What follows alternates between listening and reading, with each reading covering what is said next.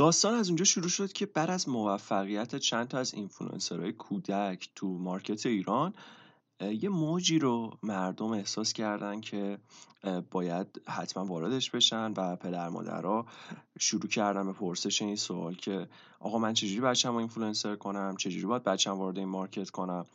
و اینا همه باعث شد که من از جنبه های انتقادی این فضای influencer marketing برای بچه ها رو بررسی کنم و بریم یه لایه های عمیقتری از این فضا رو ببینیم و تو این قسمت در رابطه با کودکان کار اینستاگرام صحبت می‌کنیم و ببینیم که این market چه لایه های عمیقتری رو تو خودش جا داده. خیلی خوش اومدین. اینجا پویش خبره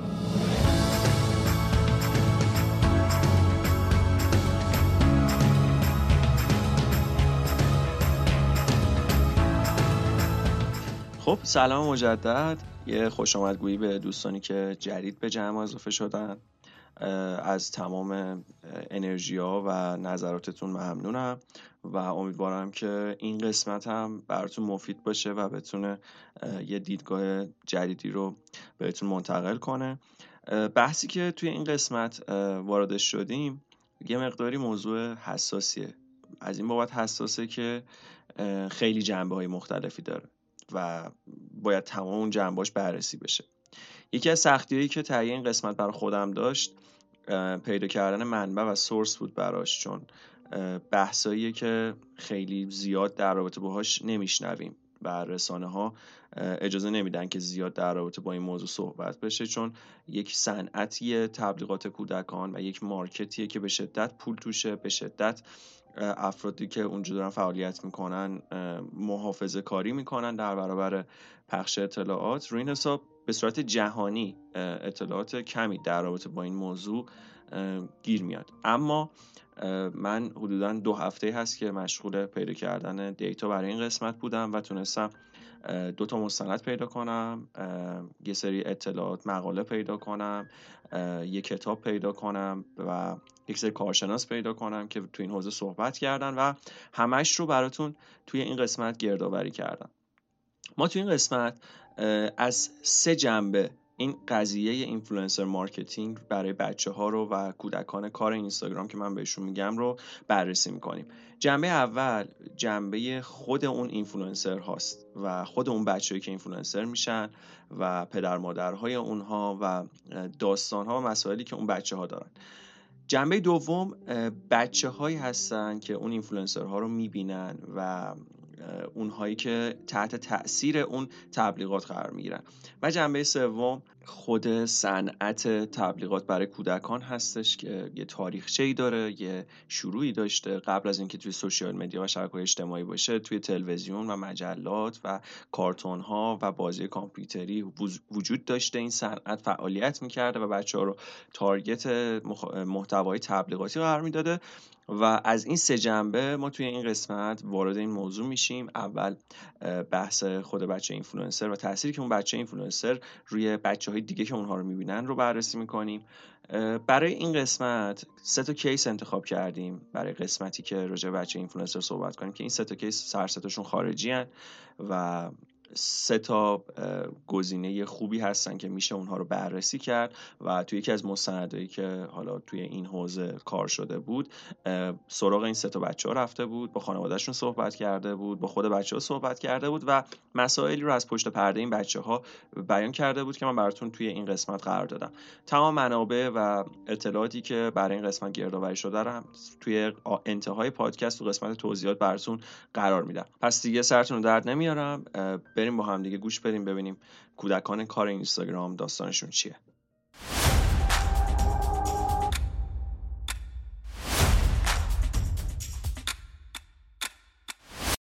خب اول ببینیم که تعریف کودک کار چیه. توی وبسایت ویکیپدیا اینطوری نوشته. کودکان کار به کودکان کارگری گفته می شود که به صورت مداوم و پایدار به خدمت گرفته می شوند به طوری که این امر آنها را در بیشتر اوقات از رفتن به مدرسه و تجربه دوران کودکی بی بهره می سازد و سلامت روحی و جسمی آنها را تهدید می کند این تعریف رو کنج ذهنتون داشته باشین. حالا بریم سراغ مصاحبه ای که با بچه های اینفلوئنسر و خانوادهاشون شده و از پشت پرده و کارهایی که کردن صحبت می‌کنن. توی این مصاحبه سه تا case هست. case اول اسمشون خانواده Clements Twins هستش که Clements Twins دو تا خواهرن که زیر ده سال هستن و یک و هفت دهم میلیون follower دارن در حال حاضر. قیمت هر پست اسپانسر اینستاگرامشون ده هزار دلار. تخمین زده شده و account شون توسط مادرشون مدیریت میشه و پدرشون هم گاهی بهشون کمک می‌کنه. case دوم McClure Twins هستن که دو میلیون و صد هزار تا follower دارن. دو تا کودک خواهری که سیاه‌پوست هستن و توی social media خیلی طرفدار دارن و حسابی سروصدا کردن. و رقم پستای هر کدوم از این بچه ها از خانواده قبلی هم بالاتر تخمین زده شده. case سوم Taytum and Oakley هست اسم page شون که اسم تمام این page ا رو من تو انتهای پادکست براتون می‌ذارم. باز اینا هم دوقلو هستن و یه page سه میلیون و صد هزار فالووری دارن و توی page شون عکساشون رو می‌ذارن و sponsoring کار می‌کنن و و پدر مادرشون page شون رو مدیریت می‌کنن و از این طریق کسب درآمد می‌کنن. خب حالا از اینجا به بعد من هر کدوم از این case ها یه داستانی از خودشون تعریف می‌کنن نظراتشون رو میدن و بعدش کارشناسا در رابطه اون نظری که اونها دادن یه صحبتی رو می‌کنن که تو مستندش به همین شکل مطرح شده بود. من براتون اینا رو مرحله به مرحله تعریف می‌کنم که چی گفته بودن و چی شده بود. اول از همه نظرهای خانم کارن نورت دکتر کارن نورت رو بشنویم. که یک متخصص در حوزه digital social media program هستن و در رابطه با کودکان اینفلوئنسر تحقیقات زیادی رو انجام دادن ایشون میگن که مردم همیشه از دیدن بازیگرای خردسال ذوق می‌کنن و ما همیشه سختی هایی که اونها ازش عبور می‌کنن رو توی case ایی که باشون کار کردیم می‌بینیم. اما تفاوت اینفلوئنسرهای شبکه های اجتماعی با بازیگرای فیلم که به صورت سنتی تو این کار فعالیت می‌کردن چیه؟ کودکانی که برای یک شو کوتاه مدت آماده میشن و توی اون بازی می‌کنن توی یک بازی زمانی مشخصی تبدیل به یک شخصیت توی اون فیلم میشن.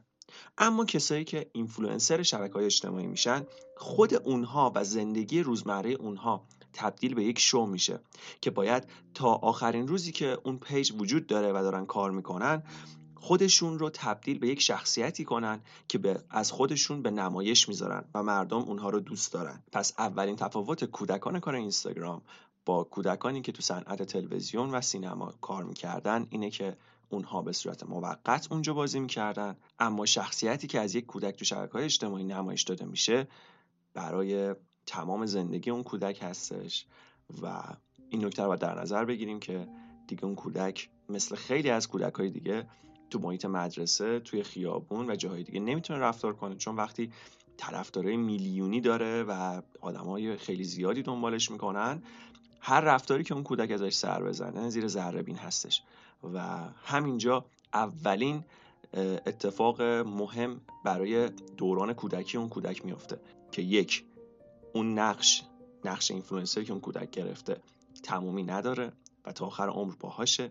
و دو زندگی عادی که خارج از توجه عموم باشه که به کودک اجازه میده خطا کنه زمین بخوره با دوستاش بازی کنه و کاری که همه کودکا می‌کنن رو این کودک نمی‌تونه تجربه کنه چون قضاوت میشه و ممکنه با داستانا و حواشی که براش پیش میاد به برندش آسیب وارد شه. خب حالا یه نکته رو بهتون بگم. یه قانونی هست که از سمت تمام شبکه های اجتماعی ایجاد شده یوتیوب، اینستاگرام، فیسبوک که میگه ساخت اکانت برای کودکان زیر 13 سال ممنوعه. و اگر کودک زیر 13 سالی اکانتی داشته باشه اکانتش بسته میشه. اما در عین حال که این قانون وجود داره اکانت ها توسط پدر مادر اون بچه ها ایجاد میشه و چون مدیریتش با اونها هست اکانت ها بسته نمیشه. و عملا تو ظاهر اینجوری بیان میشه که کودکان زیر 13 سال نباید از این بستر استفاده کنن. اما همراستای همین قضیه کلی اینفلوئنسر کودک کلی بچههایی که دارن اسباب بازی تست می‌کنن تو یوتیوب دارن اسباب بازی باکس می‌کنن همراستا داره با همدیگه کار می‌کنه و این یه تناقضیه که یه سری از کارشناسا بهش اشاره کردن. مورد بعدی که آقای جاشگالین بهش اشاره می‌کنه که ایشون کمپین کودکی بدون تبلیغات رو راه اندازی کردن میگن که کودکان به صورت روزانه از یوتیوب استفاده می‌کنن و خود کمپانی با سیاست don't ask don't tell که میگه نه بپرس نه بگو داره کلی روزانه از نمایش تبلیغ به این بچه ها کسب درآمد می‌کنه. تبلیغایی که برای کودکان طراحی شده. پس میان میگن که این بستر برای بچه مناسب نیست و بچه زیر 13 سال نباید ازش استفاده کنن. بعد همراستای اون بچه های اینفلوئنسر اونجا دارن فعالیت می‌کنن و تبلیغاتشون داره به کودکایی نشون داده میشه که از طریق همون کمپانی داره کسب درآمد می‌کنه. فوربس میگه که Ryan Toy که یه اینفلوئنسر هست سالانه 22 میلیون دلار درآمد داره از بازدید ویدیوهاش توی یوتیوب. جاش گالین اضافه می‌کنه که نگرانی ها از افزایش فرهنگ unboxing به اینجا ختم نمیشه. اگه شما یه کودک باشی و پول بگیری تا اسباب بازی ها رو unbox کنی پس کل اون دوازده دقیقه ویدیو یه تبلیغه. حالا این موضوع یک بعد دیگه هم داره. وقتی که خود بچه ها اون تبلیغ رو می‌بینن نمی‌دونن که دارن یک تبلیغ رو می‌بینن. چون بچه ها تو سن کودکی که حالا اینو قشنگ توی بخش بعدی صحبت رو واردش میشیم و میگیم چیه درک درستی از تبلیغات ندارن. و وقتی که می‌بینن یک بچه یک کودکی توی یک تصویر توی یک ویدیو داره براشون اسباب بازیاشو باز می‌کنه احساس می‌کنن که دوستشون داره با هیجان براشون کادوها و اسباب بازیاشو باز می‌کنه. و به خاطر همین متوجه اثر تبلیغی اون ویدیوهایی که دارن می‌بینن نمیشن. و به این ترتیب تاثیر اون ویدیو هم بیشتر میشه و باعث میشه بچه ها ناخواسته تو تبلیغاتی قرار بگیرن که به هر سمتی تصمیماتشون رو می‌تونه سوق بده. خب ممکنه الان به خودتون بگید خب نکته منفیش کجاست؟ اون فرد داره اسب بازی رو میفروشه و بچه ها هم دارن می‌بینن و می‌خرن. نکته منفیش اینجاییه که بچه ها هنوز به اون بلوغ کافی برای تشخیص اینکه چه اسب بازی براشون مناسبه چه اسب بازی براشون مناسب نیست نرسیدن. و تصمیم خرید این اسباب بازی باید از سمت پدر مادرها با توجه به حالا اطلاعاتی که اونا دارن گرفته بشه. خب یه اسباب بازی هزاران بود ممکنه داشته باشه. از بود روانشناختی روانشناسی از بود متریال ساخته شدهش و همه اینها ممکنه یه پدر مادری بخوان روش تحقیق کنن تا اون اسباب بازی رو بر بچه ها بخرن. اما وقتی بچه ها جلوی این تبلیغ قرار می‌گیرن که حتی حس تبلیغ رو هم بهشون منتقل نمی‌کنه چون احساس می‌کنن دوستشون داره براشون اسباب بازیشون نشون میده بچه ها چیزی رو می‌خوان که تو خونه اول خودشون صلاحیت تشخیص اون چیزی که می‌خوان رو نداشتن و اینجا ممکنه اون چیزی که داره بهشون تبلیغ نشون داده میشه و داره unbox میشه اصلا براشون مناسب نباشه.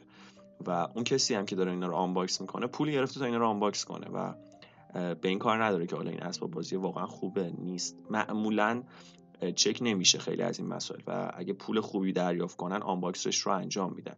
خب بالاخره اون درآمد 22 میلیون دلاری در سال باید از همین جاها بیاد دیگه. بالاخره این یه سیستمیه که اونقدری که ما از بیرون فکر می‌کنیم با وجدان همه توش کار نمی‌کنن. یعنی ممکن تو ظاهر بیان بگن ما چک می‌کنیم ما بررسی می‌کنیم. خب اگه اینو نگن خب تبلیغاتشون بی اثر میشه. اما در واقع بستگی به رقمش داره. یعنی اینفلوئنسرها با توجه به رقمی که دریافت می‌کنن تو خیلی از موارد چیزایی هم که حتی مثلا ممکنه مناسب نباشه رو می‌تونن بگن و این موضوعش ربطی به ایران یا خارج نداره به صورت جهانیه. حالا برمیگرده به وجدانشون برمیگرده به نحوه اخلاق کاریشون و case به case متفاوته. ولی ما اینجا داریم راجع به اینفلوئنسرهای کودک صحبت می‌کنیم که واقعا تو سنینی هستن که شاید توانایی تشخیص خیلی از مسائل رو نداشته باشن و این وسط ممکنه یه سری از معادلات به هم بخوره. خب تو بخش بعدی خانواده یکی از همین بچه های دوقلوی اینفلوئنسر که چهار سالشون هم نشده هنوز این بچه ها زیر چهار سال هستن می‌گفتن که بعضی وقتا بچه ها واقعا دوست ندارن که جلوی دوربین دیده بشن و دارن بازی می‌کنن و ما باید یک کلیپی رو به کارفرما تحویل بدیم و باید کلیپ رو ضبط کنیم و مجبوریم که بچه ها رو جلوی دوربین قرار بدیم تا اون کلیپ ضبط بشه و این بچه ها باید حتما توی کلیپ با اون اسباب بازی ها بازی کنن و ما نمی‌تونیم بهشون اجازه بدیم که راحت باشن و این یک بعدیه که ما خودمون هم به عنوان پدر مادر اذیت میشیم. دکتر کارن نورث میگه که این بچه ها و حتی بزرگسال ها که اینفلوئنسر میشن زیر درصد زیادی از فشار هستن تا محتوایی رو تولید کنن که مخاطب رو تحت تاثیر قرار بده. یا شوکه کنه یا سورپرایز کنه که به وسیله اون محتوا بتونن توجه بیشتری رو جلب کنن. حالا شما تصور کنین که یک کودکی که زیر چهار سال سن داره قرار جلوی دوربین قرار بگیره و به این موضوع باید فکر کنه که باید چیکار کنه تا دیگران رو تحت تاثیر قرار بده. و این ممکنه که از نظر روانشناختی هم برای اون کودک یک دغدغه هایی رو ایجاد کنه که اون کودک از پای بازی بلند میشه میره جلوی دوربین و حالا باید به که به بازی فکر کنه به دنیای کودکانش فکر کنه باید به این فکر کنه که چی بگه چی نگه چی بگه کامنت بهتری بگیره چی نگه که کامنت بد نگیره چه مدلی رفتار کنه و چی کارا انجام بده. و اینجا ممکنه یه سری اتفاقا بیفته. بچه ممکنه گیج بشه ممکنه خسته بشه و هیچ کسی نگفته که یک کودکی که زیر چهار سال سن داره لازمه که اصلا به این مسائل فکر کنه. و اگرم این شرایط احساس می‌کنین که برای رشد کودک خوبه باید بدونین که بلوغ زودرس و رشد فکری زودرس برای کودکان کلی عوارض داره که حالا تو قسمت های بعدی این برنامه یا حالا توی برنامه دیگه من در رابطه با اونم صحبت می‌کنم. پس اگه الان یه نگاهی دوباره به تعریف کودکان کار بندازیم تو تعریف می‌گفت که کودکان کار به کودکان کارگری گفته میشه که به صورت مداوم یا پایدار به خدمت گرفته میشن. به طوری که این امر آنها را در بیشتر اوقات از رفتن به مدرسه و تجربه دوران کودکی بی بهره می‌سازه و سلامت روحی و جسمی اونها رو تهدید می‌کنه. و جالبه بدونین که به دلیل اینکه این فضا جدیده و به دلیل اینکه خود واژه influencer kid تازه تولید شده و ساخته شده و تحقیقات کاملی روش صورت نگرفته یا اصلا اجازه خیلی از این تحقیقات رو روش اجازه نمیدن که صورت بگیره هنوز این واژه ها درست بیان نمیشه و این عوارض گفته نمیشه و خیلی از پدر مادرایی که تصمیم می‌گیرن که بچه هاشون رو وارد این صنعت کنن وارد این کار کنن تو خونه اول ممکنه تمام این جنبه ها رو اصلا ندونن و ندونن که چه چیزهایی ممکنه توی ادامه مسیر برای بچه ها پیش بیاد.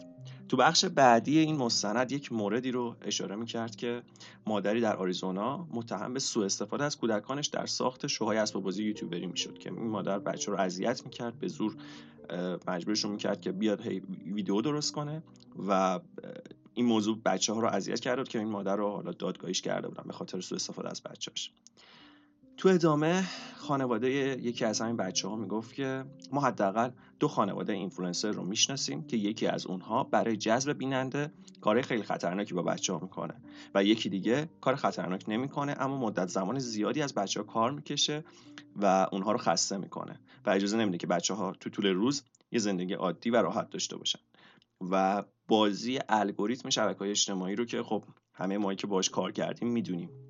شما باید دائم فعال باشی شما باید دائم محتوا داشته باشی شما دائم باید انگیجمنت ایجاد کنی تعامل ایجاد کنی و شما تصور کنید که حالا شخص نقش اصلی این پیج اون اون business اون کار یک کودکه و شما برای اینکه باید از اون محتوا تولید کنید باید اون از اون کار بکشین و دقیقا اینجاست که این واژه کودکان کار اینستاگرام می‌تونه یه معنی پررنگتری بگیره. تو ادامه دکتر کارن نورس میگه که چه شما به این بگین کودکان کار یا نه ما فشارهای خیلی زیادی رو روی کودکان مشاهده می‌کنیم و همونطور که قوانین رو برای کودکان بازیگر در صنعت سرگرمی و تلویزیون تصویب کردیم باید برای این کار و کودکان اینفلوئنسر هم قوانینی وجود داشته باشه. خب اگه بخوام یکی از این قوانین رو بهتون بگم در سال 1939 قانونی در آمریکا تصویب شد که در اون کسب درآمد کودکان مورد حمایت قانونی قرار می‌گیره. به صورتی که اگر کودکان در صنعت تلویزیون و سرگرمی پول در بیارن پولشون در حساب خودشون تا زمانی بزرگسالیشون که بالای 18 سال باشه نگهداری میشه و به امانت نزد دولت میمونه تا وقتی که بزرگ شدن بهش دسترسی داشته باشن. این قانون برای کودکان اینفلوئنسر آنلاین وجود نداره و درآمد این کودکان مستقیم میره توی جیب پدر و مادرشون.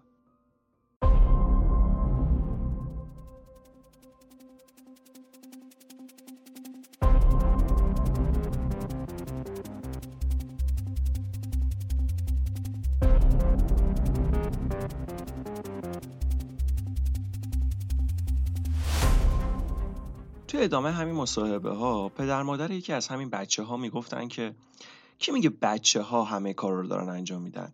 مگه همه کارو جلوی دوربین انجام میشه؟ از زمان ضبط تا ایده پردازی کلیپا تا ادیت و بستن قرارداد و مدیریت اکانت ها تمام فشار کار روی پدر مادراست اونا فقط جلوی دوربین هستن و بازی می‌کنن. تو پاسخ به این جمله خانم کارن نورت میگه که یک بخش از خطری که بچه رو تهدید می‌کنه استرس و فشار ناشی از جلوی دوربین و دید دیگران قرار گرفتنه و اینکه دائم باید به این فکر کنن که باید چیکار کنن تا توجه بیشتری رو جلب کنن.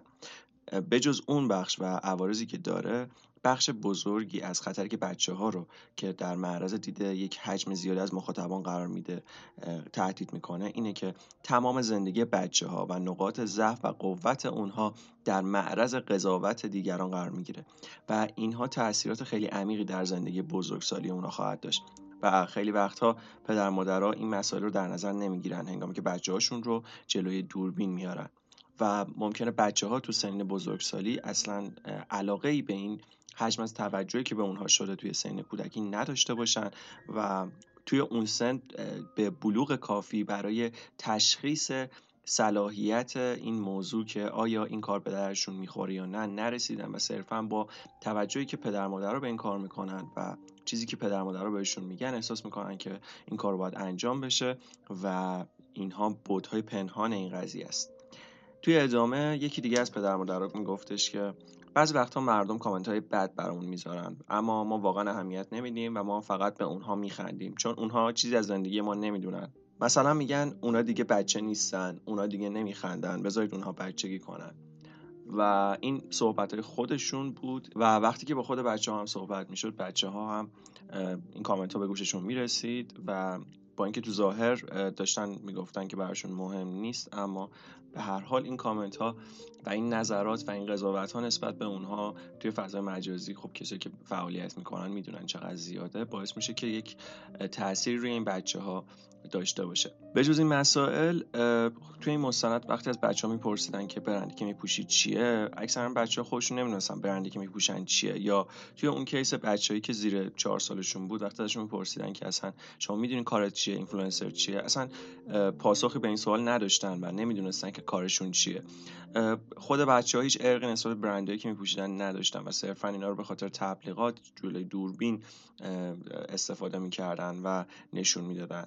و اگه بخوایم تا اینجای صحبت ها رو جمع بکنیم عوارضی که ناشی از حضور بچه توی صنف influencer marketing وجود داره می‌تونه زود بزرگ شدن قضاوت شدن قوانین نامشخص قوانینی که از بچه ها حمایت کنه که بهشون بگه شما الان دارین کار می‌کنین ممکن خودتون صلاحیت تشخیص یه سری رو نداشته باشین. قانون از شما حمایت می‌کنه حقوقتون پیش خودتون میمونه. اگه پدر مادری حقوق بچه هاشو مصرف کنه کی از بچه دفاع می‌کنه و چه اتفاقی میفته مورد دیگه اینه که بچه ها در معرض دیده همه آدما قرار می‌گیرن و ممکنه توی این توجهی که جلب می‌کنن توجه آدمای بیمار جنسی مثل آدمای پدفولیا که نگاه جنسی به کودکان دارن رو هم جلب کنن و اون افراد بخوان سر به بچه ها سبز بشن یا متوجه بچه ها بشن و بخوان به عناوینی بچه ها رو اذیت کنن. و این هم یکی از اون بخشایی هستش که کارشناسا توی همین مستند بهش اشاره کردن. همچنین عدم تمرکز روی روتین زندگی اتصال دائمی به اینترنت و افتادن توی بازی توجه فالوورها و بازی توجه شبکه اجتماعی که باعث میشه که بچه ها به خاطر جلب توجه خیلی وقت حاضر بشن خیلی کار رو انجام بدن و توی یک حبابی بیفتن که اگر بهشون توجه بشه احساس می‌کنن که مفیدن و آدم های دوست داشتنی و خوبی هستن و اگر بهشون توجه نشه به هر دلیلی احساس می‌کنن که اون ارزش لازم رو ندارن و اعتماد به نفس و عزت نفسشون حول محور اون فالوورها و شغلشون گره می‌خوره که این این هم باز خطرات خودشو داره. بحث دیگه ای که توی قرار گرفتن بچه ها به صورت مداوم جلوی دوربین مطرح میشه اینه که بچه ها توی یک چرخه قرار می‌گیرن. که احساس می‌کنن دنیا در رابطه با اوناست. همش باید ازشون عکس گرفته بشه. خیلی مهمن خیلی آدمای خاصی هن. همه بهشون باید توجه کنن همه باید دوستشون داشته باشن. و این منیت توی این بچه ها خیلی رشد می‌کنه. و اتفاقی که میفته اینه که وقتی این بچه ها توی مدرسه توی محیط های دیگه کنار بچه های دیگه قرار می‌گیرن و اگه بچه های دیگه یا جاهای دیگه بهشون اینجوری توجه نکنه این بچه ها بچه ها میشن که منزوی میشن و نمی‌تونن توی جمع ارتباط برقرار کنن چون اون حجم از توجهی که از طرفداراشون و پدر مادرشون و صفای اجتماعیشون گرفتن. اگه توی محیط فیزیکی توی محیط اجتماعی بهشون داده نشه ممکنه این بچه ها اعتماد نفسشون به مشکل بخوره. خود سازنده های شبکه های اجتماعی آگاه هستن که شبکه های اجتماعی یک بلوغی لازم داره استفاده ازش و برای همین قوانین ممنوعیت استفاده از شبکه های اجتماعی برای کودکان زیر 13 سال رو تصویب کردن.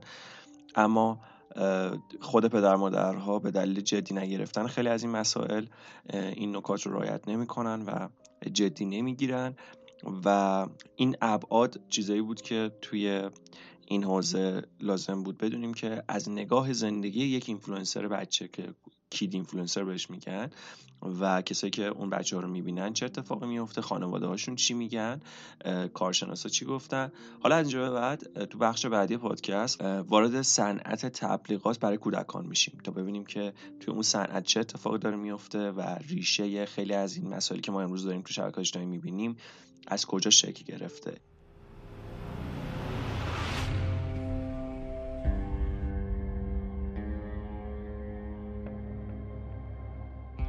نطفه های مصرفگرایی در همان سالهای اول زندگی در ذهن توسعه می‌یابند. مسیر مصرفگرایی و مشتری کودکان از دوران کودکی شروع می شود. پس آنها به عنوان مشتری در آن دوران لایق توجه هستند. جیمز یو مکنیل پیشرو در حوزه youth marketing یا بازاریابی برای کودکان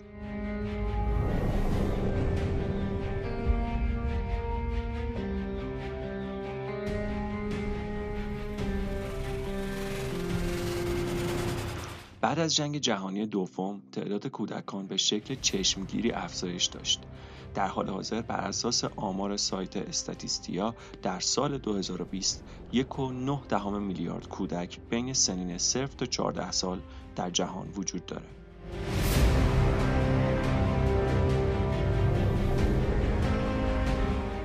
و این حجم چشمگیر از رشد جمعیت در نیم قرن یک مارکتی رو در جهان ایجاد کرده که در حال حاضر 74 میلیون کودک زیر 18 سال در آمریکا وجود داره. این یعنی یک فرصت طلایی برای بیزینس ها.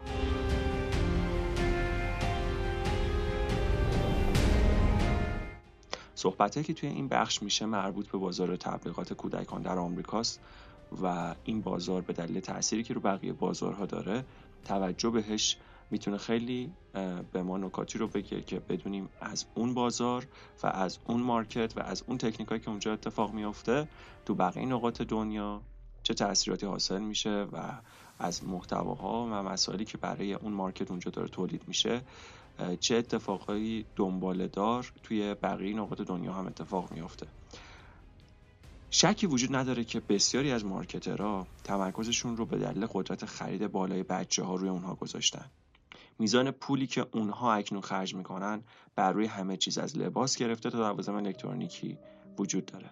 صنعتی که سالانه بیلیون ها دلار در اون خرید اتفاق میافته و فوربس میگه تنها در سال 2019 کودکان بین 10 تا 17 سال زنجیره خرید 143 بیلیون دلاری رو تشکیل دادن و تو آمار دیگه اشاره می‌کنه قدرت خرید میلینیال ها یعنی بچه های دهه 60 و 70 در سال 2020 در آمریکا به 3 تریلیون دلار می‌رسه. این حجم از بازار marketer های زیادی رو به خودش جذب می‌کنه و یکی دیگه از مسائلی که باعث میشه تا توجه چشمگیری به این market اتفاق بیفته تاثیر بچه ها بر روی تصمیمات خرید پدر مادرهاشونه این تاثیر هم یک رقم تریلیون دلاری رو تشکیل میده.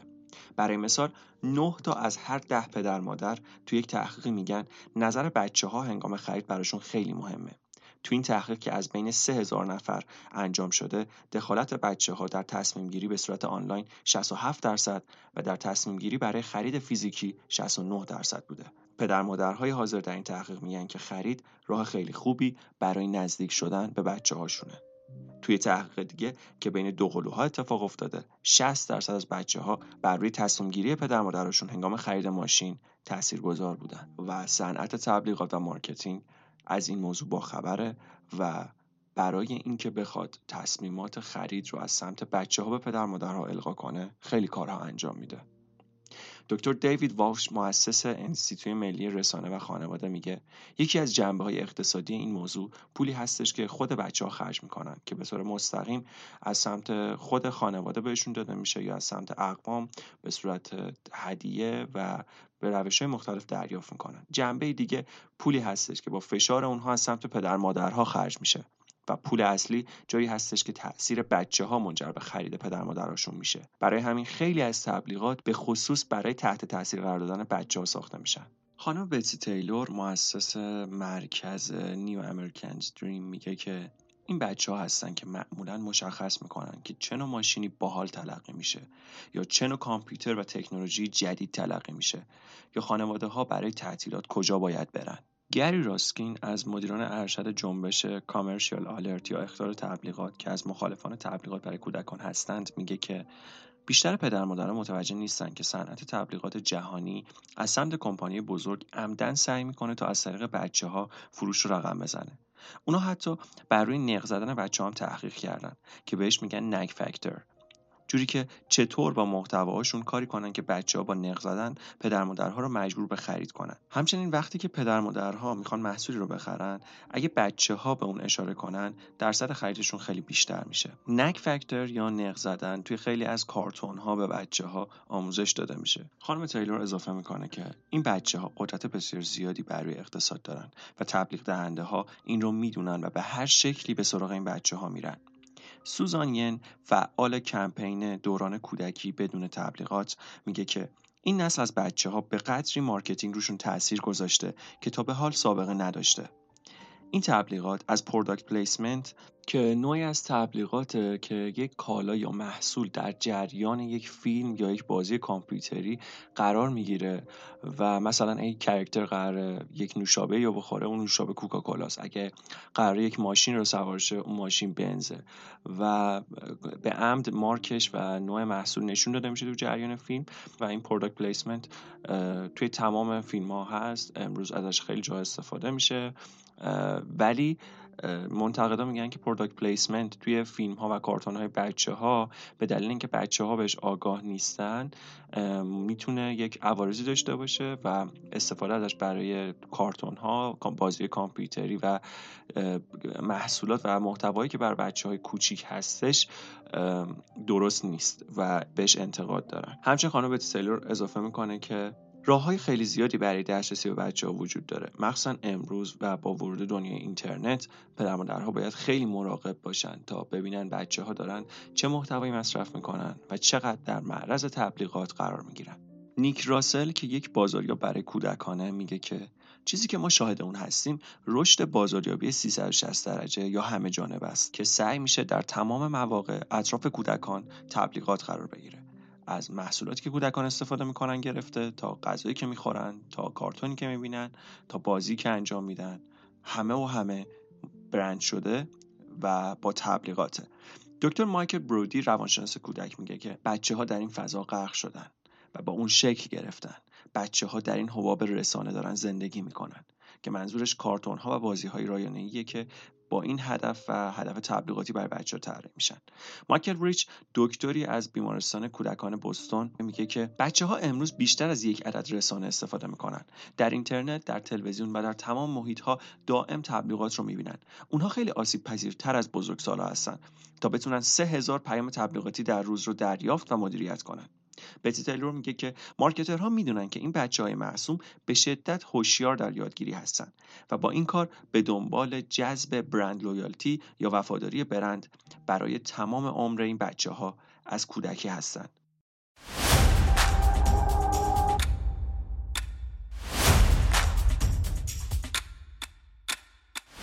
تو ادامه جاشگالین فعال اجتماعی مبارزه با تبلیغات برای کودکان میگه که کودکان زیر 8 سال نیت متقاعد کننده که پشت تبلیغات هست رو درک نمی‌کنن. برای همین دیدن تبلیغات برای اونها خیلی عمیقتر تاثیر می‌ذاره مثال می‌زنه که یه زمانی توی آمریکا سیریال های صبونه که توشون شکر زیادی داشت و برای بچه ها تبلیغات مستقیم انجام می‌دادن باعث شده بود که افزایش مصرف اونها خیلی زیاد بشه اون حجم از شکر که تو این سریال ها وجود داشت برای سلامتی بچه ها خطرناک بود و همین تبلیغات باعث شده بود که خیلی آمار به خطر افتادن سلامت بچه ها به دلیل مصرف بالای شکر زیاد بشه. سر همین فعالینی که مخالف تبلیغات برای کودکان بودن تونستن با همکاری دولت قانونی رو تصویب کنن که تبلیغات مستقیم برای کودکان زیر 8 سال رو من کنن و جلوی این کار برای کودکان زیر 8 سال گرفته بشه. اما بعدا در زمان ریگان تمام قوانین من کننده برای تبلیغات مستقیم برای کودکان برداشته شد و بعد از اون اتفاقی که افتاد حمله مارکترها و کمپانی تبلیغاتی برای ساخت تبلیغات و فروش به بچه ها بود که در نتیجه از سالهای 1980 روندی رو شروع کردن که این مارکت رو از 4 بیلیون به رقم 143 بیلیون دلار امروز رسوندن. یعنی رشد چند صد درصدی. دقیقا بعد از اون دوران و توجیه شدن تبلیغات برای بچه ها ساخت سریال ها و کارتون هایی که تنها با هدف فروش اسباب بازی ها بعد از پخش اونها به بچه ها بود یک موضوع طبیعی قلم داد شد. در همون سالها تاپ فروش اسباب بازی ها پر شده بود از اسباب بازی هایی که مربوط به برنامه های تلویزیونی برای بچه ها بودن. برنامه های تلویزیونی که با هدف فروش محصولات جانبی و اسباب بازی ها تولید شدن از لاک پشت های نینجا تا جنگ ستارگان. یعنی در واقع حتی خیلی از خود این سازنده ها می‌گفتن من فیلمساز نیستم من کارتون ساز نیستم من اسباب بازی فروشم. که در واقع خیلی از این اسباب بازی فروش ها قبل از اینکه بخوان اون رو بفروشن با بازاریابی محتواشون کاری می‌کردن که اول کارتون هاش بیاد بچه ها به اون شخصیت ها علاقه من بشن و بعد براشون محصولات رو تولید می‌کردن. اتفاق دیگه که بعدش افتاد استفاده از تصاویر محبوب کارتون های بچه ها بر روی محصولات برای فروش بیشتر بود که مثلا رستوران ها و فست فود با این تکنیک افزایش مصرف غذاهای مضر در کودکان رو موجب شدن. محصولاتی مثل پفک مثل چیپس و محصولاتی که غذای جانک فود به حساب می اومدن و غذای مضر بودن هم از این تکنیک ها استفاده می‌کردن که موجب افزایش فروشش شده بود. فاز بعدی توی product placement که همون جایگزینی توی فیلم ها بود این بود که تو برنامه هایی مثل American Idol با استفاده از کمپانیایی مثل کوکاکولا با جایگذاری محصولات در برنامه میل به مصرف و خرید در بچه ها رو تقویت می‌کردن. product placement امروز در بازی ویدیویی هم به شدت زیاد استفاده میشه و امروز پاشو به شبکه های اجتماعی هم باز کرده و دقیقا شخصیت ها و بچه های محبوب و ها با استفاده از محصولات در عکس ها و فیلم ها یک نوع از فرهنگ مصرفگرایی رو به کودکان القا می‌کنن که چون بچه ها خیلی مواقع متوجه تبلیغ نمیشن به صورت ناخودآگاه خیلی از ارزش های درونیشون رو با داشتن اون محصولات مقایسه می‌کنن. یعنی یک اینفلوئنسر کودکی یک وسیله رو داره یک کودک دیگه اون رو می‌بینه و احساس می‌کنه که اون بچه اگر اون وسیله رو داره خیلی باحاله و این بچه هم باید اون رو داشته باشه و اینجوری یک سری از ارزش ها توی ذهن اونها شکل می‌گیره. موضوع بعدی به وجود اومدن کنفرانس ها و آموزش ها برای تربیت و آموزش بازاریاب های مخصوص کودکان بود که سالانه هزاران نفر بدون دونستن عواقب کمپین هایی که طراحی می‌کنن وارد این بخش خاص از صنعت می‌شدن. تو توسعه این صنعت neuromarketing و بازاریابی عصبی هم وارد شد که از بچه ها اسکن مغزی می‌کردن و هزاران نفر رو سالیانه با تبلیغات رنگ موزیک ها و آزمایش های مختلف از بچه ها دیتا جمع می‌کردن تا بیشترین واکنش رو بگیرن و بدونن که باید از چه مدل تبلیغاتی با چه موزیکی برای تاثیر بیشتر روی ذهن بچه ها استفاده کنن. و از این طریق می‌خواستن که توجهی رو از سمت بچه ها جذب کنن. توجهی که از سمت کودکی میاد که آگاه نیست که داره تبلیغ می‌بینه. اونها تمام نیازها و احساسات دوران کودکی بچه ها رو بررسی می‌کنن. تمام پیشرفت ذهنی بچه ها توی سنین مختلف رو چک می‌کنن. تنها یک هدف دارن و اون این که چیکار کنیم که بچه ها بیشتر خرید کنن. دکتر دانیل اکاف مشاور و محقق در حوزه بازاریابی برای کودکان میگه اینکه کمپانی ها تبلیغات انجام میدن موضوع بدی نیست و این حق اونهاست که برای محصولاتشون بازاریابی کنن. موضوعی که هست اینه که تمام هدف این کمپانی ها بر روی درآمد بیشتر تمرکز کرده و به جنبه های دیگر این که این تبلیغات چه تأثیری بر روی بچه ها داره می‌ذاره چطور میشه جوامع رو بهتر کرد یا به اونها آموزش های بهتری رو داد توجه نمیشه. آموزش هایی که سلامت اونها رو بهتر کنه تا با بهتر شدن سلامت بچه ها اجتماع هم سالم تر بشه. اتفاق دیگه که در این صنعت افتاده ترکیب معنای مفاهیم اجتماعی با تبلیغاتیه که برای بچه ها نشون داده میشه. این مارکترها معتقد هستن که از بچگی ذهن بچه ها رو باید بشناسن و اون رو دستکاری کنن تا کاری کنن که تا بزرگسالیشون هم اونها تبدیل مشتری های وفادار بشن.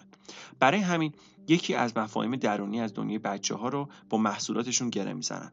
مثلا اگر بخوای باحال باشی باید فلان لباس یا فلان وسیله رو داشته باشی. شعار بیکول یکی از شعارهایی بود که یعنی باحال باش و توی این صنعت به محصولات چسبیده می‌شد تا اونها رو به این صورت به بچه ها القا کنه. در واقع بچه ها یک نوع lifestyle و سبک زندگی رو با خرید اون محصولات به دست می آوردن شعار دیگه که روش کار شده بود این بود. تو چیزی که بخری هستی و به این صورت شخصیت اونها رو تعریف می‌کرد و تعداد خیلی زیادی از سریال ها و کارتون ها این عبارت ها رو تکرار می‌کردن.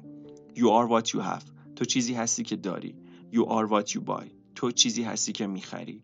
و توی اون مستندی که می‌دیدم دوستان تمام این قسمت هایی که از فیلم ها کارتون و سریال ها بود رو قرار داده بود که توش تمام این واژه ها مرتبا برای بچه ها تکرار می‌شد تا بچه ها این حس کنن که با خرید و داشتن چیزی می‌تونن از درون خودشون رو پیدا کنن. همچنین با محتواها به بچه ها القا میشه که اگر این محصولات رو نداشته باشن کس خاصی نیستن و کمتر دیگران به اونها توجه می‌کنن و دیگران برای اونها ارزش قائل نیستن. و این موضوع هم در بسیار از فیلم ها و سریال هایی که بر بچه ها ساخته میشه قشنگ مشخصه و روش کار میشه. قدم بعدی که گره زدن عزت نفس و اعتماد نفس بچه ها با محصولات هستش. در واقع تو این فاز این محصولات نبود که به بچه ها فروخته می‌شد بلکه ارزش هایی بودن که به بچه ها فروخته می‌شدن. ارزش های ابتدایی که بارها بارها به بچه ها فروخته می‌شدن. دکتر دیوید والچ میگن که اینکه چیز با کیفیتی داشته باشیم اصلا چیز بدی نیست و هیچ مشکلی نداره. اینکه چیز زیبایی رو بخوایم اصلا هیچ اشکالی نداره. اما این موضوع که احساس کنیم با داشتن چیزی خوشحالی درونی و رضایت درون ما ایجاد میشه این موضوع مشکل داره.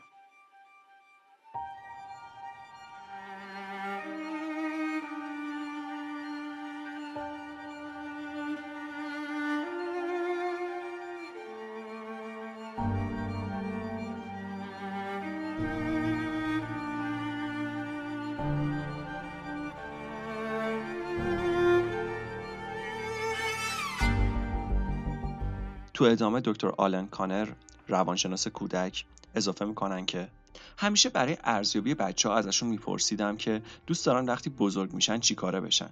تا قبل از 1980 همیشه جوابهایی مثل پرستار، فضانورد، دکتر و شغلهای درجه بالا که شامل خدمات به مردم بود رو از بچه ها میشنیدم. اما اتفاقی که بعد از 1980 افتاد و ما روش یک تحقیقی رو انجام دادیم این بود که وقتی از بچه ها پرسیدیم که وقتی دوست دارن بزرگ شدن چیکاره بشن پاسخشون به این سوال به این شکل بود. من می‌خوام پولدار بشم. من می‌خوام کلی وسیله بخرم. یعنی ما مشاهده کردیم که یک تغییر بزرگ تو باور بچه ها اتفاق افتاده بود که اولویت اونها پول و خرید بود نه خدمت و کمک به دیگران.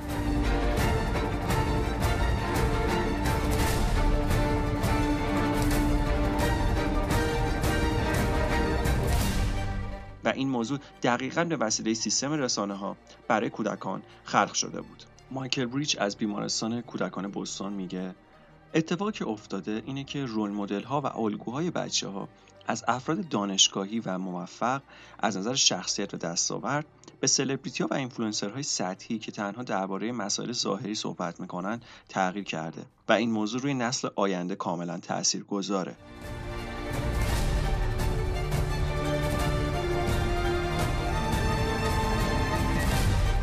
بود بعدی که در مستند مصرفگرایی در کودکان مطرح شده بود صنعت محتواهای آموزشی برای کودکان بود. توی این قسمت از مستند میگفتش که خود اون صنعت تا سال 2010 7 تا 8 بیلیون دلار ارزش داشت. حالا آمار این که تا امروز چقدر هست رو نتونستم پیدا کنم. اما جالبتر از اون اینکه اگر یک کودک یه دیویدی آموزشی رو نگاه کنه هیچ شواهد علمی دال بر یادگیری اون نداره. این صنعت با ایجاد حس نیاز در پدر مادرها به اونها تلقین می‌کنه که اگه بچه هاشون رو از کودکی در معرض مصرف این محتواها قرار بدن از بقیه بچه ها جلو میافتن و اگه این کارو نکنن اونها از بقیه عقب میمونن. و این در حالی هستش که تو تحقیقات نشون داده شده که بچه هایی که زیاد این فیلم های آموزشی رو تماشا می‌کنن نسبت به بچه هایی که یادگیری محیطی داشتن دامنه لغاتشون کمتر هم بوده. آکادمی اطفال آمریکا بیان کرده که متخصصان و روانشناسان کودک باید به پدر مادرها گوشزد کنند که تا زیر دو سال کودکان نباید تلویزیون تماشا کنند. این موضوع چند دلیل داره. یکی از دلایلش اینه که هیچ تاثیر علمی دال بر یادگیری کودکان زیر دو سال و نیم توسط تلویزیون و رسانه وجود نداره حتی ممکنه که نوع توسعه و رشد مغز در سین کودکی تغییر کنه و بر روی مهارت‌های یادگیری اونها تاثیر بذاره روی تمرکز اونها تاثیر بذاره و تحقیقات نشون داده که ساعتهای زیاد تماشای تلویزیون و رسانه بر ذهن بچه ها این تاثیر رو می‌ذاره که اونها بیشتر و بیشتر تلویزیون نگاه کنن و بیشتر به اون وابسته بشن. این حجم از تغییر رنگ ها و شکل ها برای بچه ها مشکلات تمرکز هم ایجاد می‌کنه. تغییر رنگ و شکلهایی که توی محتواهای بچه ها توی کارتون ها و توی مطالب آموزشی برای اونها تولید میشه. مقاله یادگیری با اینترنت و خاطرات سطحی یکی از اون مقاله هایی بود که توی اون اشاره می‌کرد وقتی بچه ها با اینترنت یک سری مسائل رو یاد می‌گیرن به دلیل عدم تجربه اون مسائل توی دنیای واقعی و درک چالش ها و حاضر و آماده بودن یک سری از مطالب به صورت خطی براشون یادگیریشون به صورت سطحی اتفاق میافته. همچنین یکی دیگه از مسائلی که مطرح شده بود توی اون مقاله میگفتش که خاطرات کودکان وقتی تو دنیای مجازی و توی شبکه های اجتماعی ثبت بشه اتفاقی که براشون میفته اینه که خاطرات به دلیل اینکه فقط توی یک بود به اونها منتقل شده و هیچ حس دیگه به اونها منتقل نکرده از نظر اینکه حس بویایی حس لامسه و تمام چیزایی که تو دنیای فیزیکی وجود داره رو تحریک نمی‌کنه این خاطرات خاطرات سطحیه و معمولا توی یک آزمایشی از بچههایی که ازشون پرسیده بودن که آیا خاطره با بهترین دوستت که توی چت سه سال پیش اتفاق افتاده رو یادته؟ معمولا کسی یادش نبود که توی چت با دوستش چیا گفته. اما از کسایی که میپرسیدن سه سال پیش توی فلان پارک با دوست چه بازی کردی همشون یادشون بود و می‌گفتن. طبق تحقیقاتی که انجام شده در سنین زیر دو سال بچه ها هرچه بیشتر در محیط بازی کنن یا با بچه های دیگر تعامل اجتماعی داشته باشن بهتر یاد می‌گیرن. پروفسور نانسی کارسون پیج میگه بازی که حتی بچه ها این روزها با داستان ها و شخصیت های ساخته شده از سمت رسانه ها و کارتون ها انجام میدن بازی واقعی نیست. چون خط داستان و خلاقیت مورد نیاز یک بازی از تصاویر دیده شده در تلویزیون ساخته میشه. نه تصویر خلق شده توسط خلاقیت خود کودک.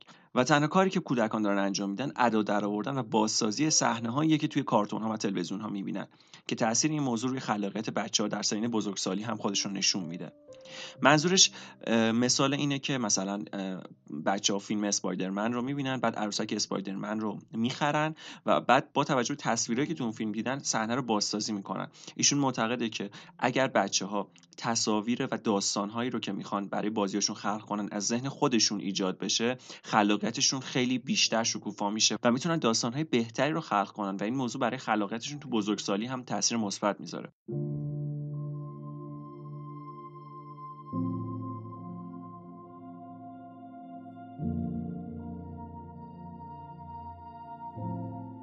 نتیجه این محتواها و تبلیغات و این رفتارها روی نسل این بچه ها چی بوده؟ مشکلات تمرکزی ADHD رشد چشمگیری از دهه 1980 به این برداشتن کودکان مشکلات افسردگی پیدا کردن که هر سال هم رو به افزایشه. مشکل دیابت در بچه ها به شدت زیاد شده. مشکل بیماری های قلبی و مشکل اضافه وزن دیگه در کودکان چیز عجیبی نیست. در کتاب بورن تو بای یا زاده شده برای خرید تحقیق انجام شد. خانم جولیت بی اسکور نگاهی به رفتار مصرف کننده کودکان انداخت و چیزی که متوجه شد این بود. هرچه کودکان رسانه بیشتری مصرف کنند حالا اینترنت یا تلویزیون این کودکان درصد بالاتری دچار افسردگی و استراب میشن. همچنین تو این کتاب بیان میشه که این موضوع به شدت بر سلامت جهانی کودکان تاثیر گذاره همچنین در ادامه رفتار مصرفگرانه کودکان بیماری های ناشی از اضافه وزن مثل نوعی از دیابت که پایه بر اضافه وزن داره نه ژنتیک پدید اومد که تا قبل از 1980 سابقه نداشته. خیلی از این تحقیقات و صحبت ها این روزا جایی منتشر نمیشه. دلیل این موضوع اینه که رسانه ها برای تولید محتوا به پول نیاز دارن و این پول باید از جایی تامین بشه. وقتی رسانه ها از شما بیننده پول نمی‌گیره و ساعت ها شما رو سرگرم می‌کنه و براتون برنامه سازی می‌کنه قطعا از جایی داره هزینه هاش رو تأمین می‌کنه. حالا سوالی که پیش میاد اینه چند درصد از رسانه ها به طور شفاف بیان می‌کنن که هزینه هاشون از کجا تأمین میشه؟ چند درصد از مخاطبان پیگیر این موضوع هستن؟ پس تعجبی نداره که این روزها خبرهایی که برخلاف رفتار مصرفگرایی برای کودکان و بزرگسالانه زیاد توی رسانه ها باستا پیدا نمی‌کنه. چون خود رسانه ها از اون مارکت دارن نف می‌برن و اون خبرها رو پوشش نمیدن چون اگر اون خبرها رو پوشش بدن سود خودشون هم به خطر میافته.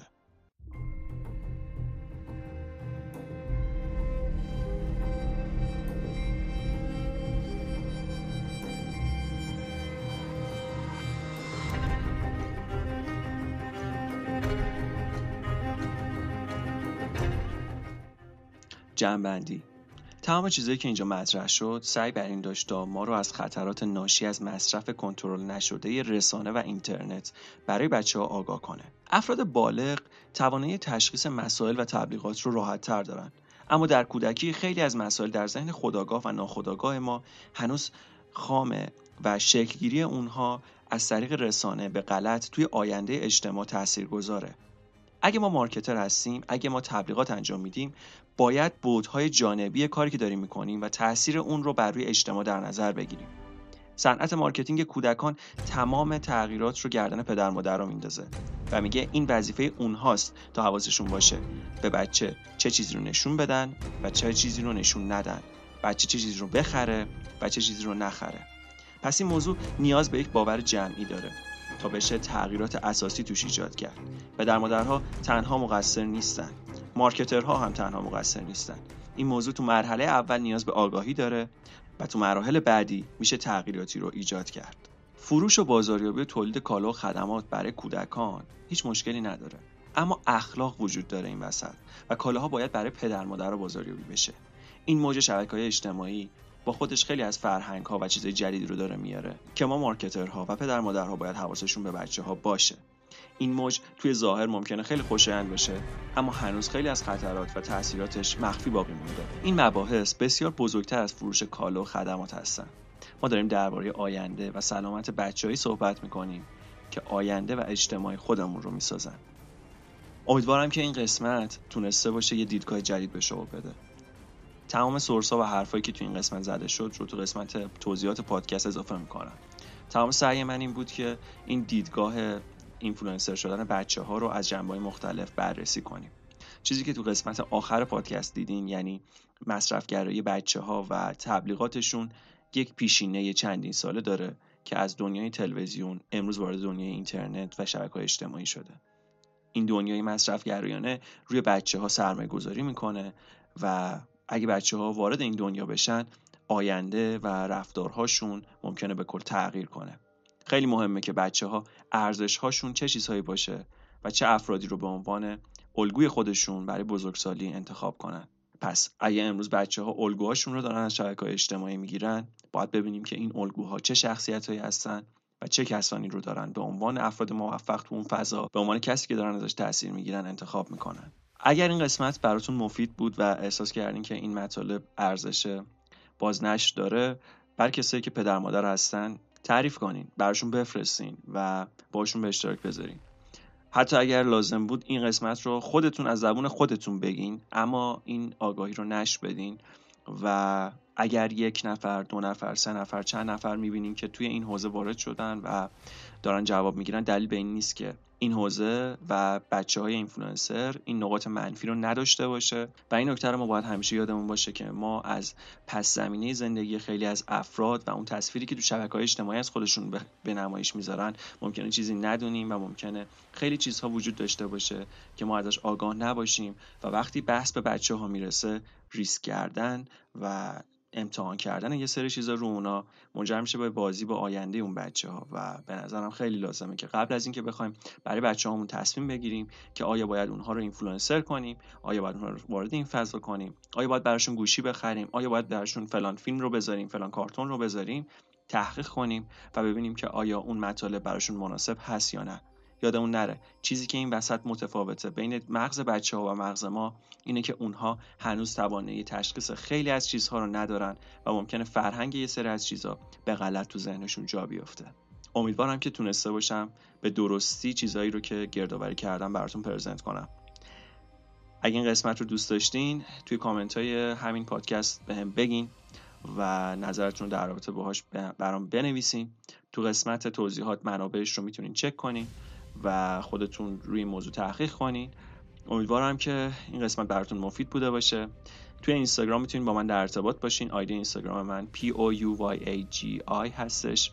P o u y a g i در تلگرام هم می‌تونین به پیام بدین و تو کانال تلگرام هم من رو دنبال کنین. هر جا که هستید حالتون خوب باشه. خدا نگهدار.